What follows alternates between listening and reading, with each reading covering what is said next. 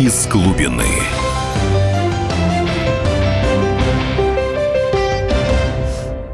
Здравствуйте, дорогие друзья. С вами Егор Холмогоров, публицист, политолог, обозреватель телеканала «Царьград». Вы можете меня там тоже смотреть. Вот меня часто спрашивают: Егор, куда вы вообще исчезли из телевизионных эфиров? Ну вот, можете меня смотреть на «Царьграде» каждый будний день в двадцать два двадцать. А сейчас я с вами на радио «Комсомольская правда», и мы обсуждаем самые острые, самые интересные политические и общественные темы недели. И, конечно, одна из этих тем, которая очень сильно сильно, по крайней мере, взволновало политическое наше сообщество. Это вчерашние такие видеодебаты между Игорем Стрелковым, бывшим министром обороны Донецкой Народной Республики, человеком, который возглавил в свое время оборону Славянска, потом оборону Донецка, и как бы в первые самые трудные месяцы истории донбасских республик, в общем-то, находившимся все время на переднем крае, иногда говорят, что, собственно, именно он как бы сделал как бы неостановимой уже вот эту вооруженную борьбу и сделал так, чтобы невозможно уже было ее откатить назад, и Алексеем Навальным, как бы политиком, про которого мы, в общем, все все знаем, и э, каждый думает что-то свое. Вот неожиданно Стрелков бросил Навальному вызов, э, предложил как бы всей, всем доказать, что он ничем не отличается там, от Ельцина, Путина и так далее, и никакой он, в общем-то, не оппозиционер. Неожиданно Навальный этот вызов принял. Все были как бы очень скептично настроены, как бы все считали, что, наверное, Стрелков эти дебаты проиграет. Почему? Потому что ну, он все-таки не политик. Он как бы всю жизнь воюет, он всю жизнь в органах эф эс бэ служил и так далее. И он, конечно, там и писатель, и публицист и так далее, но все-таки это не то же самое, что профессиональный политик, который выступает каждый день, у которого какие-то толпы фанатов и так далее. И вот внезапно оказалось, что по оценкам, в общем, большей части экспертов, блогеров и так далее, Стрелков эти дебаты выиграл. То есть он показал гораздо более сильную форму, выступил гораздо более убедительно, гораздо более остро, а Навальный оказался откровенно слаб. Он, в общем, и плавал, и не показался ни как бы своим сторонникам, которых он отпугнул тем, что, в общем, оказался на каких-то, в каких-то точках слишком близким к Стрелкову. Например, сказал, что вот, он еще в две тысячи шестом году со- со- состоял в движении, которое признает русских разделенным народом. Вот. А...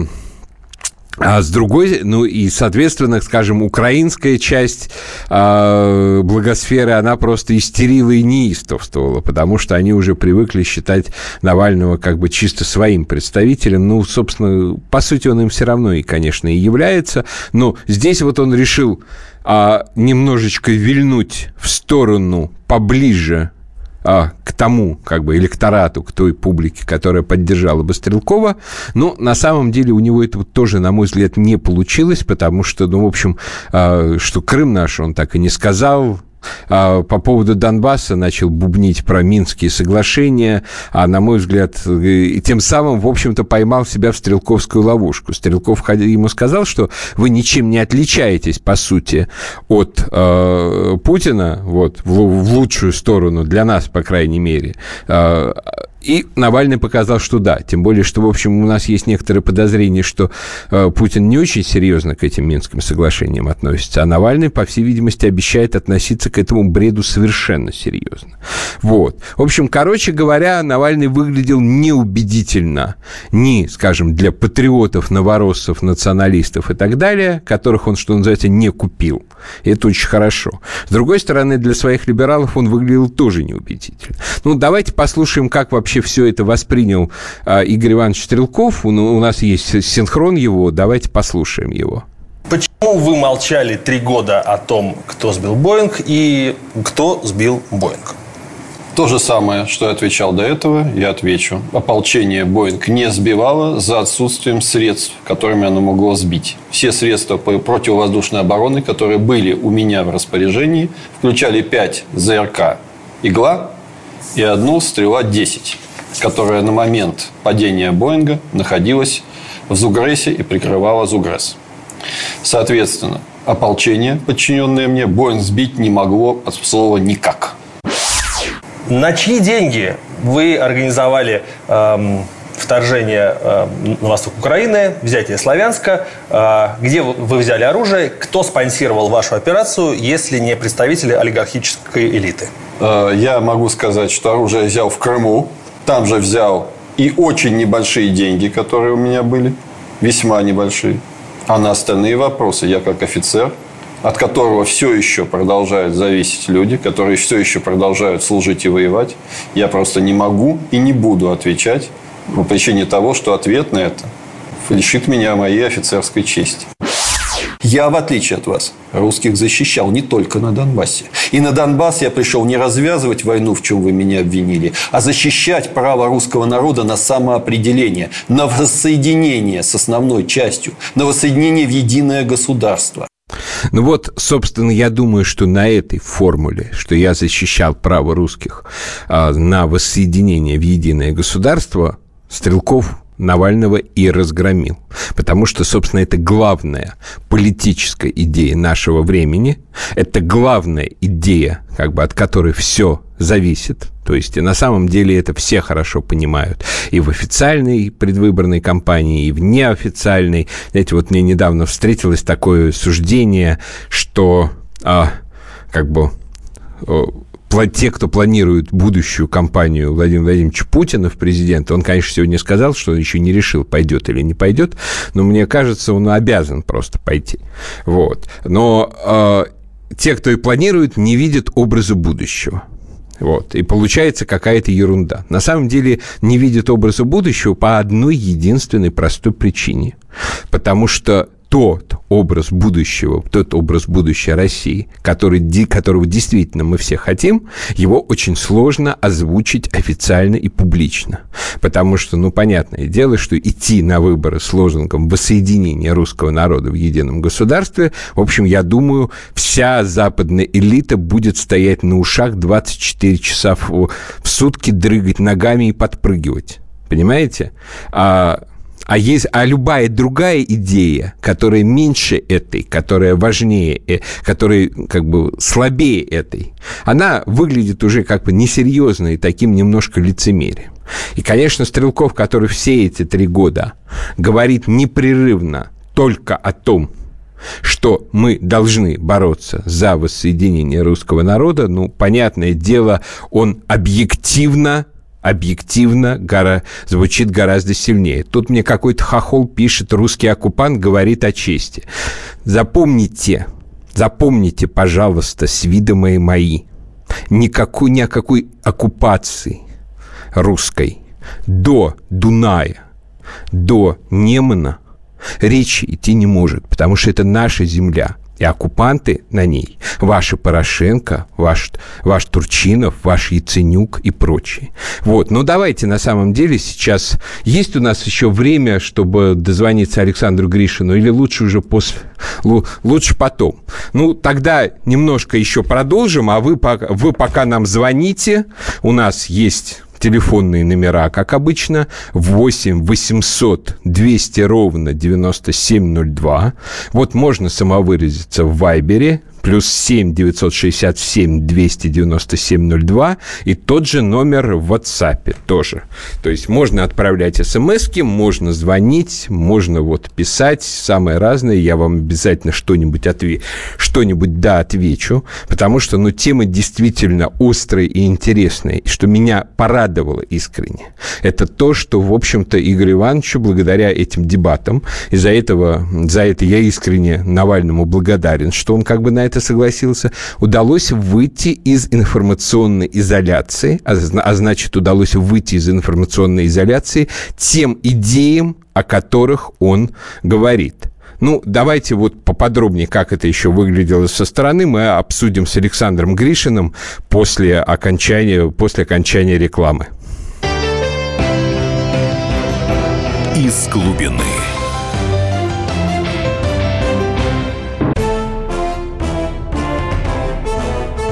товарищи солдаты и офицеры российской армии. Полковник Баранец разрешает обратиться. Звоните и задавайте накопившиеся вопросы. Угроза НАТО, жилье для военнослужащих и перевооружение России. Обо всем этом Виктор Баранец знает лучше других. Программу «Военное ревю» слушайте по будням с пяти вечера по московскому времени. Из глубины.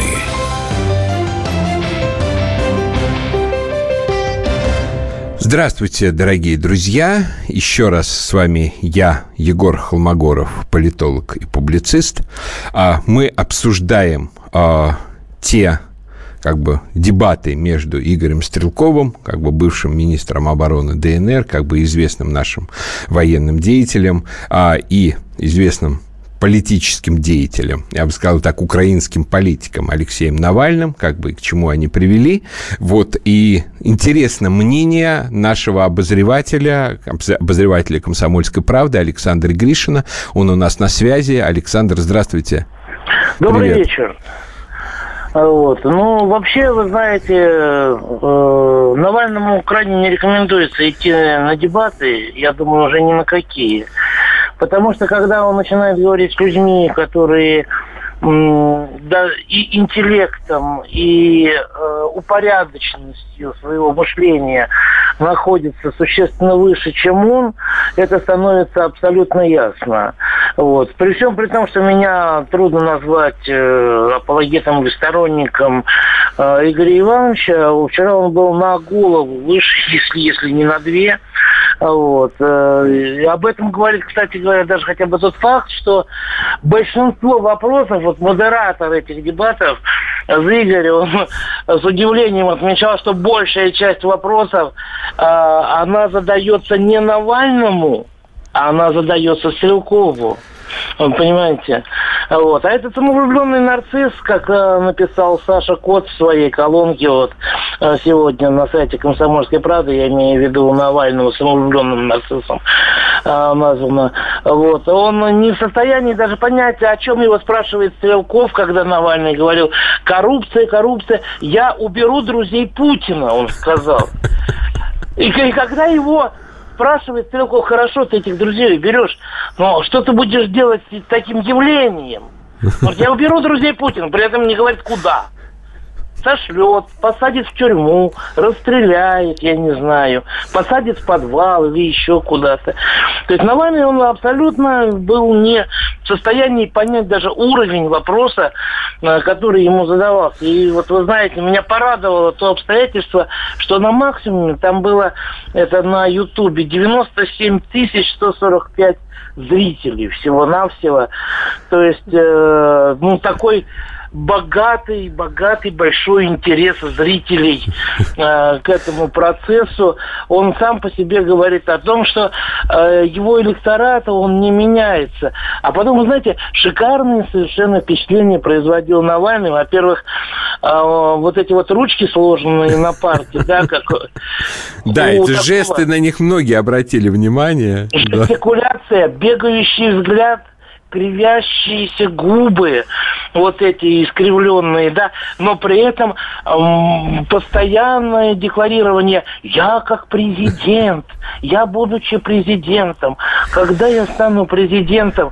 И вот э, и квинтэссенция, когда он сказал Стрелкову: вы недостаточно хорошо следили за моей политической биографией. Ну вот я достаточно хорошо следил э, за политической биографией Алексея Навального, вспоминаю как бы совершенно изумительные, скажем, истории из серии того, как он стучал на тех самых друзей Путина через «Нью-Йорк Таймс» э, за, за то, что они, соответственно, поддерживают Крым. Вот, и требовала ввести против них санкции.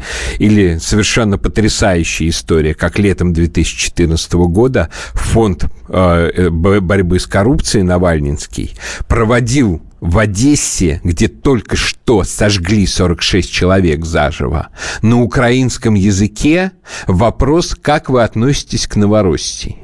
И потом радостно рапортовал, что большинство против Новороссии и так далее. А знаете, что ему отвечали на самом деле? Вот они звонят, и вот знаете, на, на украинском языке, еще раз, в Одессе, где, в общем, на, на нем не все отнюдь говорят, вот, как вы относитесь к Новороссии? Понятное дело, что им отвечали люди? Не разумею. Не понимаю вас, не понимаю, о чем вы вообще.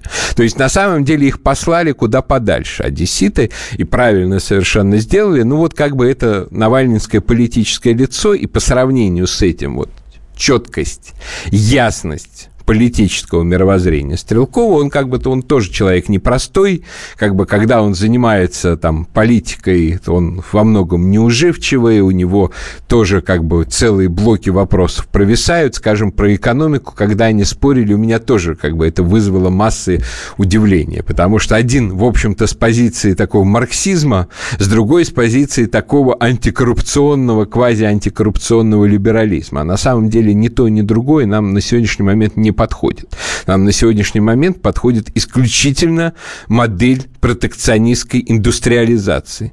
То есть, когда мы будем развивать нашу промышленность, мы будем развивать нашу индустрию, будем развивать наше сельское хозяйство и выходить, как бы, и заполнять внутри страны пустоты, которые образуются, когда, скажем, уходят иностранные компании. Вот Siemens обиделся на то, что их турбины как-то там переделали и везут в Крым. Вот. Заявляет, что больше с Россией торговать не будут. Ну, ну дебилы, что можно сказать, потому что а, это будет вести только к тому, что в России будут строиться эти турбины, и в конечном счете эти турбины, они выйдут на международный рынок, и, скажем, по крайней мере, в странах третьего мира, а они Siemens потеснят. Вот только так и надо действовать. И в этом смысле как бы ни один диспутант, на мой взгляд, не оказался на, на высоте. Но по самому главному политическому вопросу, конечно, Стрелков оказался не на голову, на десять голов, на мой взгляд, выше Навального. И тут вообще говорить просто не о чем. А когда, скажем, Навальный заявляет, я уберу друзей Путина, ну, возникает вопрос, а что, кого он поставит вместо них? Ответ очень простой. Он поставит вместо них своих друзей. Вот представьте себе, вместо, скажем, Ротенберга, который, по крайней мере, может построить Крымский мост. Вот так вот. Как бы предел компетенции Ротенберга. Там у них к нему можно много претензий там, по Платону, по много чему еще, но вот предел как бы. Друг Путина строит Крымский мост. И представьте на этом месте, ну, например, Леонида Волкова, соратника Навального. Предел компетенции – совать стодолларовые купюры в трусы стриптизерши. Вот знаете, и как-то вот сразу... Слушайте, а может быть, лучше оставить друзей Путина? Там вот коррупция, не коррупция и так далее. Но вот они вот одни вот мосты умеют строить. Другие... Вот, ну, это вот, видимо, стрип-бар – это их предел. И сразу все становится на свои места. Ну вот, как бы, читая, наши слушатели тоже оставляют свои комментарии, говорят, что, в общем и целом, как бы, по их впечатлениям, они тоже, скорее, за Стрелкова. Вот. Спрашивают у меня вопрос о том, долго ли еще Сирия. Но, понимаете, вопрос в том, что, как бы, что значит, долго ли еще Сирия? Долго ли там будет гражданская война и, соответственно, нашей в ней активное участие? Думаю, недолго. Думаю, до- достаточно скоро гражданская война в Сирии закончится. Вот. Вообще, стоило ли нам туда лезть? Вот тот же, скажем, Стрелков высказывался, что лезть туда нам вообще категорически не стоило.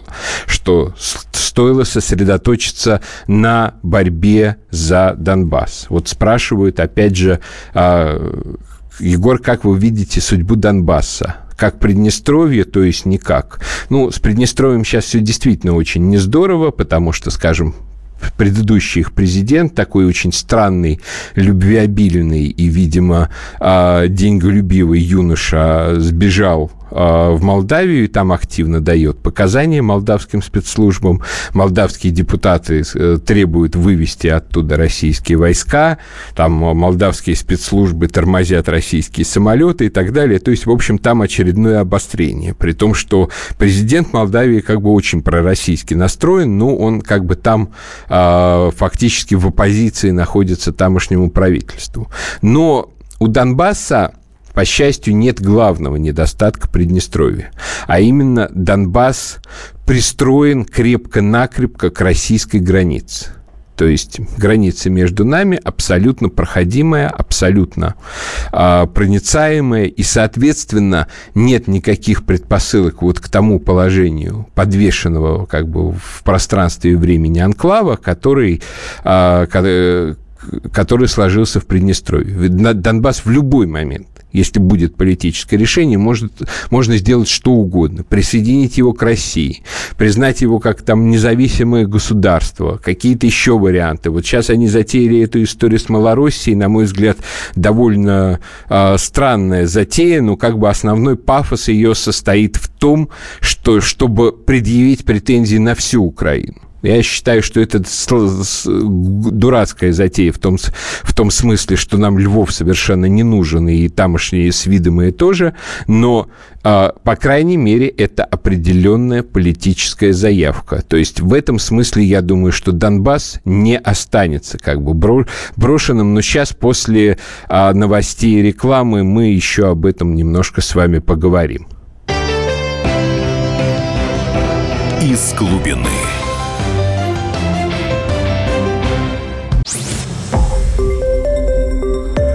Радио «Комсомольская правда». Более сотни городов вещания и многомиллионная аудитория. Барнаул сто шесть и восемь эф эм, Вологда девяносто девять и два эф эм, Иркутск девяносто один и пять эф эм, Москва девяносто семь и два эф эм. Слушаем всей страной. Из глубины.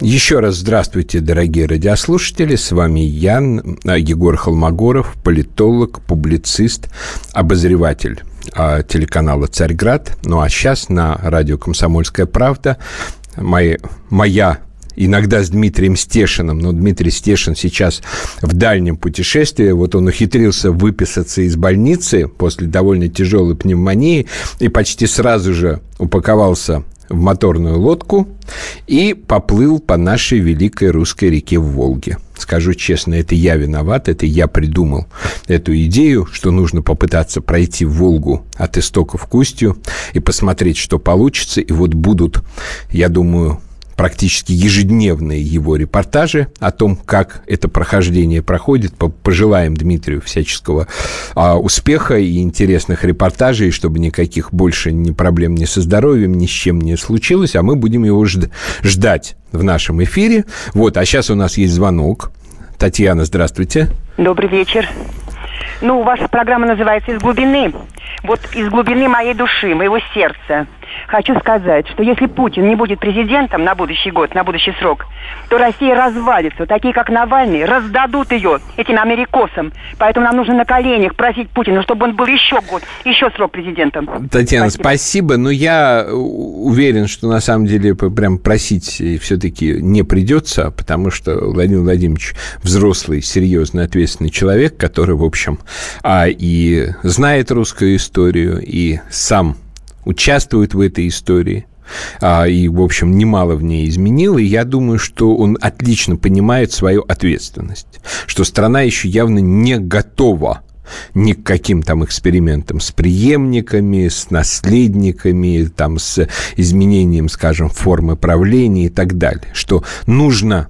Те процессы, которые, скажем, у нас запустились в две тысячи четырнадцатом году, довести до логичной точки. И, конечно, как бы бросать э, э, ситуацию как бы посреди как бы, той истории, которая сложилась сейчас, ну, никто он не будет. Никто не будет.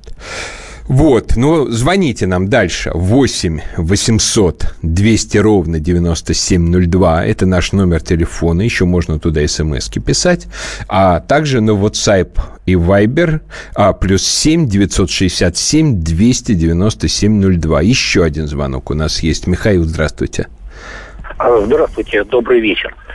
Знаете, Навальный, вот с моей точки зрения, чем-то напоминает Михаила Сергеевича Горбачева. Только он находится на низшей ступени, там, грубо говоря, секретарь какого-то, э, не горкома даже комсомола, а секретарь, освобожденный секретарь комсомола какого-либо крупного завода. Вот. И к чему это может привести? Можно посмотреть по Михаилу Сергеевичу, потому что и логические построения его, и вообще вся его риторика здорово напоминает Михаила Сергеевича. Ну, там, за исключением индивидуальных особенностей, там, типа консенсуса и процесс широк. Вот как с вашей точки зрения? Да, нам подбрасывают. Так вот, понимаете, что-то горбачевское в нем, несомненно, есть, вот какая-то вот такая, я бы сказал, что называется, скользкость со всех сторон. Ну, с другой стороны, Стрелков сказал, что вот вы похожи на Ельцина. А я не похож на Ельцина, начал кричать Навальный. Ну, в общем, ни один Стрелков отмечает, что Навальный на Ельцина объективно похож. В нем есть вот такая вот как бы разрушительно-популистская жилка. Он, конечно, не пьет, вот, вроде как. Но при всем при этом, вот, не знаю, постоя... у меня от него постоянно ощущение, что если этот человек как бы получит в руки действительно большую власть, а у него явно есть и власть, и амбиции, то это, в общем, будет очень и очень деструктивным вариантом. Вот, что еще пишут нам? Как бы вот сомневаются, можно и нужно присоединить Донбасс, но... Потянем ли мы его восстановление? У нас самих экономика в яме. И не, не развяжет ли присоединение Донбасса крупномасштабную Третью мировую войну? Да помилуйте. У нас сейчас каждый день нас пугают Третьей мировой войной из-за какого-нибудь там, не знаю, обстрела в Сирии. То есть, понимаете, как бы э, будет, было, было бы очень смешно и глупо, если бы Третья мировая война, там, не знаю, в которую мы бы влезли бы, э, развязалась бы из-за чего-нибудь в Сирии или там из-за Северной Кореи и так далее. А тут все-таки у нас есть серьезные причины для того, чтобы заниматься своими делами, в своем, еще раз подчеркну, доме.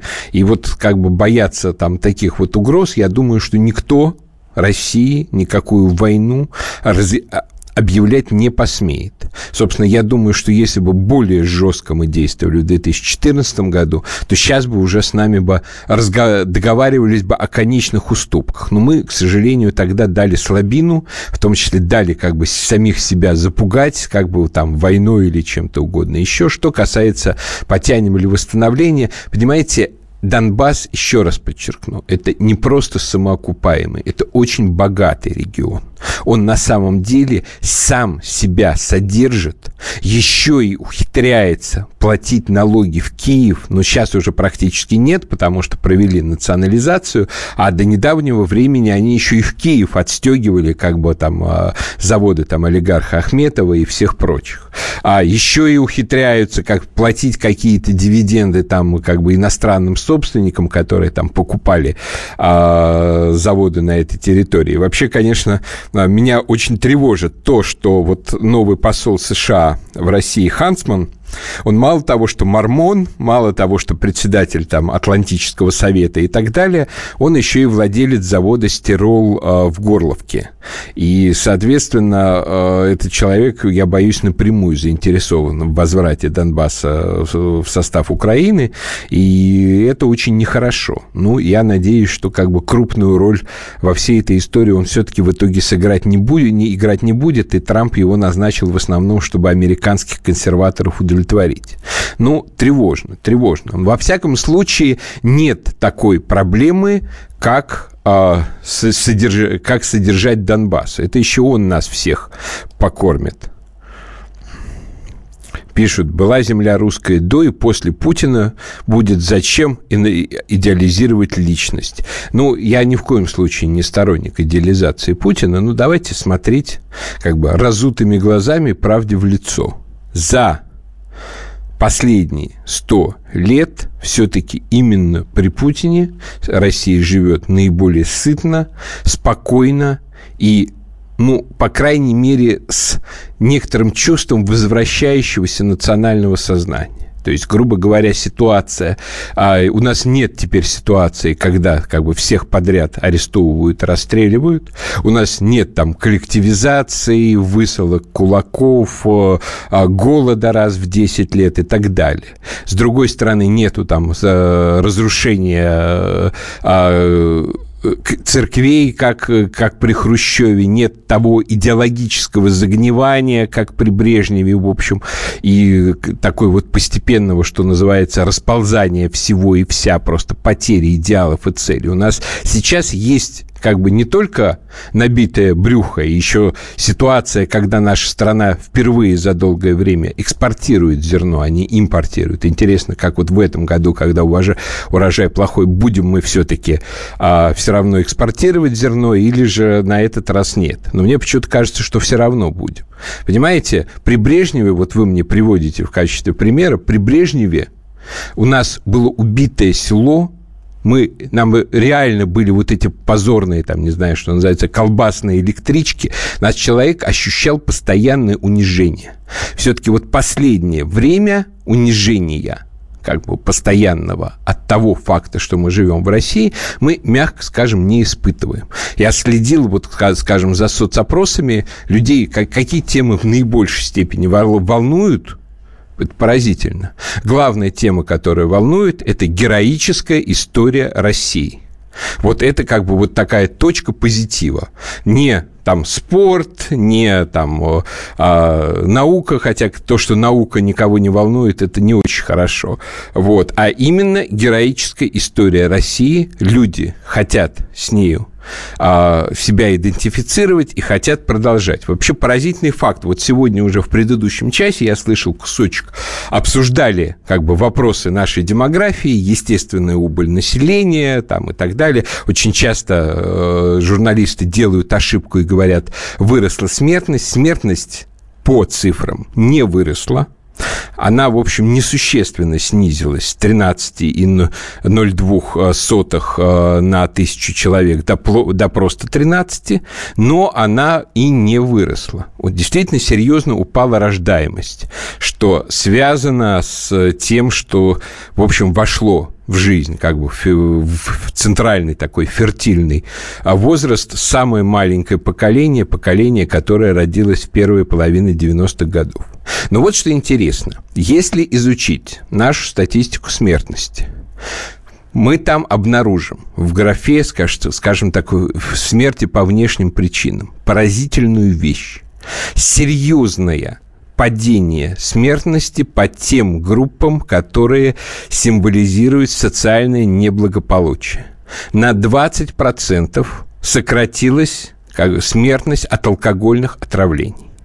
На тринадцать процентов сократились суициды. На семнадцать процентов сократились убийства. Особенно почему-то резкое оздоровление пошло в... Поволжье. Там почему-то вообще как бы по тридцать, по сорок процентов сокращения по вот этим статьям. То есть, таким образом, вот те индикаторы, которые однозначно говорят, что народу плохо, что народ травится паленой водкой, что народ э, там вешается, то утопляется и так далее, что народ режет друг друга, там, не знаю, по пьяни или по каким-то еще причинам, вот именно эти индикаторы очень и очень оптимистичны.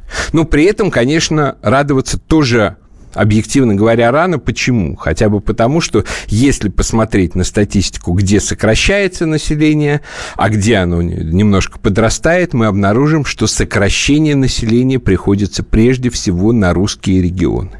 В некоторых случаях, там, Псковская область, Новгородская область, это, что называется, разница в пятнадцать-двадцать процентов между рождениями и смертями. То есть, это достаточно быстрая степень вымирания. То есть, таким образом, к сожалению, мы пока не переломили тенденцию на как бы вымирание русского народа.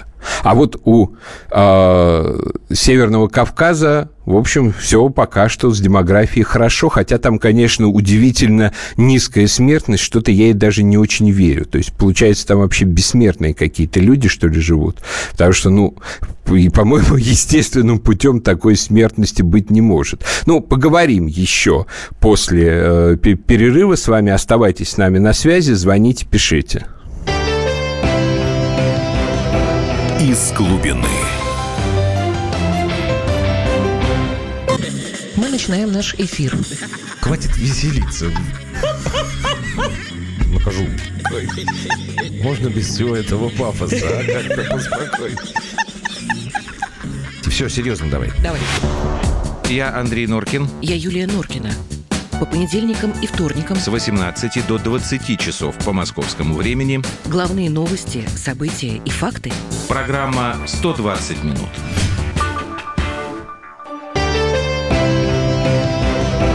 Из глубины.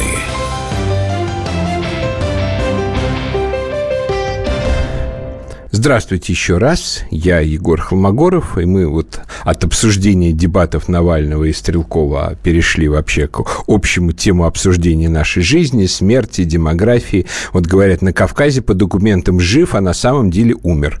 Процент с пенсии кому надо, и люди живут по двести лет. Арслан. Вот я не исключаю возможности того, что так и есть, но потому что реально, вот я посмотрел, Ингушетия, там, три смертность три на тысячу человек, Чечня четыре на тысячу человек. То есть это а, цифры, как бы низ, низкая смертность за пределами вот всякой вероятности, всякой вообще вероятности. Ну, да, да, как бы посмотрим, что там будет. Русские вымирают, потому что всех тянут, как бурлаки, уже сто лет. У русских нет власти в стране, а у остальных нет даже графы в паспорте, что он русский.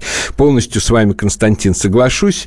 Вот Не, в очередной раз мы недавно в, в этом убедились. Владимир Владимирович Путин вчера сказал о том, что русский язык должен обязательно изучаться в полном объеме, как государственный язык во всех школах всех субъектов федерации, и никого нельзя принуждать к изучению так называемых нацязыков, языков республик, потому что когда, скажем, в Татарстане сорок процентов русского населения насильно учат татарскому, причем за счет часов русского языка, получается нелепость. Так что же уже ответили, что называется, татарстанские эксперты, что вот слова Путина, они ко всем относятся, а к нам они не относятся, потому что у нас в Конституции есть два госязыка, а это татарский и русский, и нужно учить оба. Простите, какие госязыки? Вообще о чем? Что Татарстан – это отдельное государство? Это вообще как? Никаким отдельным, никаких отдельных государств в составе России нет, быть не может и быть не должно. И если у кого-то в Конституции это написано, то это уже проблема этой Конституции. Россия – единое государство. Да, оно с федеративным устройством, но это единое государство, в котором может быть только один госязык – это русский госязык, и никак по-другому. Вот, потом жалобы есть еще на то, что вот, Егор, вы принципиально не читаете мои сообщения. А если Путин такой хороший, то почему экономика в яме, растет нищета? А он же ни при чем. Зачем тогда оправдывать и хвалить Медведева и его министров? Ну, простите, я ни Медведева, ни его министров не хвалю. То, что наш либеральный блок правительства, это вообще как бы, вот, что называется, слуги мирового дьявола, я в этом ни секунды не сомневаюсь. И у меня как бы колоссальные претензии к Путину именно по вопросам экономики, потому что он этим либералам позволяет, в общем, десятилетиями этой экономикой рулить на основе ложной совершенно экономической философии, на основе ложной совершенно социальной философии, в общем, пренебрежением там и индустриальным развитием страны, и как бы так называемой социальной оптимизацией, потому что одна из причин причин, а, как бы, в общем, нынешнего как бы возобновившегося демографического упадка, это, конечно, оптимизация больниц, оптимизация школ, детских садов и всего прочего. А, и, и люди просто не понимают, как бы, на, на какую социальную инфраструктуру им опираться, если а, рожать детей. Ну, то есть это все абсолютно совершенно справедливо. Когда мы говорим о том, что Путин хороший, мы говорим об одной конкретной вещи, что, во-первых, все-таки страна при нем уже семнадцать лет живет без так называемых великих потрясений, которых у нас, которые каждый раз эти великие потрясения приводят к тому, что у нас случается социальный дефолт, что вот люди что-то накапливали, что вот люди что-то концентрировали, там, скажем, а какую, при царе как бы они накапливали, все обрушила революция, все обрушила гражданская война. Там при Брежневе они накапливали, а, все обрушило, в общем-то, либеральные реформы, уничтожение вкладов и, и, и так далее. То есть проблема в том, что сейчас мы выучились каким-то образом все-таки преследовать свои интересы, и государство, в общем, тоже постепенно отстраивается. И если мы позволим себе вот еще один социальный дефолт и еще один социальный суицид снова, это то, к чему, условно говоря, Навальный нас толкает, то в этом случае мы опять останемся, извините, с голым задом. Мы опять собственными руками уничтожим как бы основы своего развития. Просто третий раз мы, мне кажется, все-таки мы не народ лохов, чтобы третий раз а, позволять собою провернуть одну и ту же схему. Когда мы говорим о том, что вот нужна стабильность, именно это прежде всего, мне кажется, нужно иметь в виду. А, у нас звонок. Ири, Ирина, здравствуйте. Добрый вечер. Здравствуйте. По, по поводу того, что наш народ милохи, я с вами полностью согласна, потому что Навальный – это компания с Ходорковским и всей этой либеральной тусовкой, которая столько сотворила вообще с нашей страной и с нашим народом, что, по-моему, это совершенно нереально, чтобы они снова дорвались до власти. И еще я хотела бы вернуться вот к этому заявлению Захарченко по поводу Малороссии. Много, многие политологи обсуждали вот это его заявление, и очень много было всяких высказываний. Мне хотелось бы ваше мнение знать по такому поводу, что вот один из политологов сказал, что это идея Захарченко и Захара Прилепина, которых я очень-очень уважаю, вот, и якобы они, не подумавшие, ну, не, не позаботились о том, чтобы все это согласовать вплотную. Ну, это не да. совсем так. Если уже, а, уже на следующий день, скажем, выступил по этой теме Сурков, который так или иначе а, курирует а, отношения России с Донбассом, скажем так, а, то, как именно он курирует, тому же, скажем, Стрелкову очень и очень сильно не нравится. Вот. У меня тоже много вопросов. Но, тем не менее, как бы потому, что он сказал, что вот весь этот хайп вокруг Малороссии и так далее, было понятно, что это все-таки была не совсем импровизация. То есть смысл этой идеи, он в чем? Он в том, чтобы напомнить Украине, напомнить той тусовки, которая сидит в Киеве, что вообще-то их могут взять и вышвырнуть со всей территории Украины. То есть, если как бы будет надо, что называется, появится срочно там полмиллиона добровольцев, как, знаете, вот американцы прижали Северную Корею во время Корейской войны, и вдруг, когда уже там Ким Ир Сен оказался почти на границе, неизвестно откуда появились миллион китайских добровольцев. И сразу как бы ход войны, мягко говоря, немножко изменился.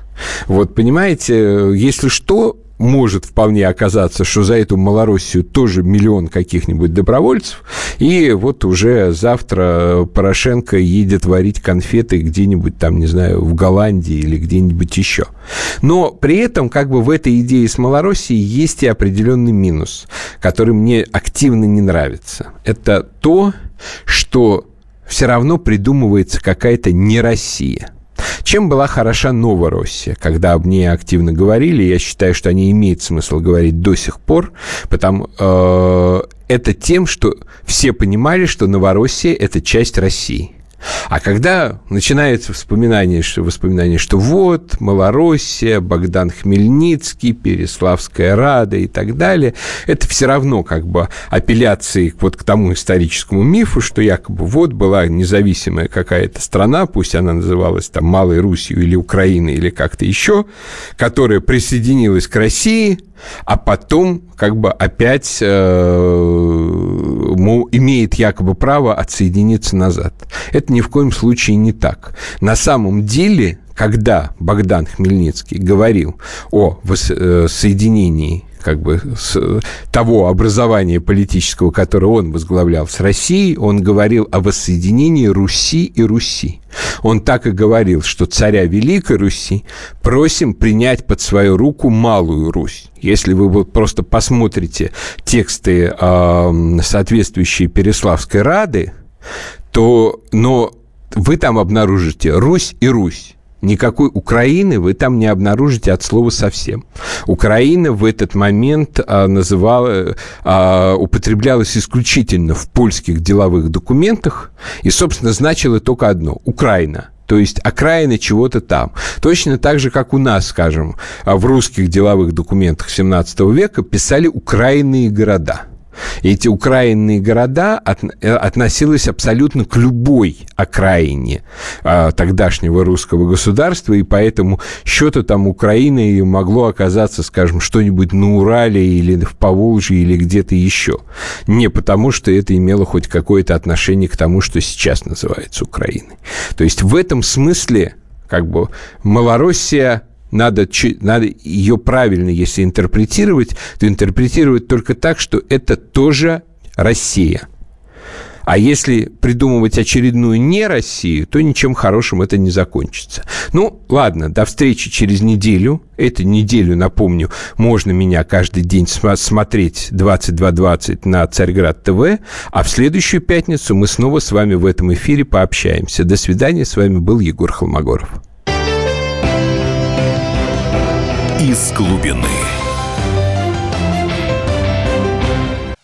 Товарищ адвокат! Адвокат! Спокойно, спокойно. Народного адвоката Леонида Ольшанского хватит на всех. Юридические консультации в прямом эфире. Слушайте и звоните по субботам с шестнадцати часов по московскому времени.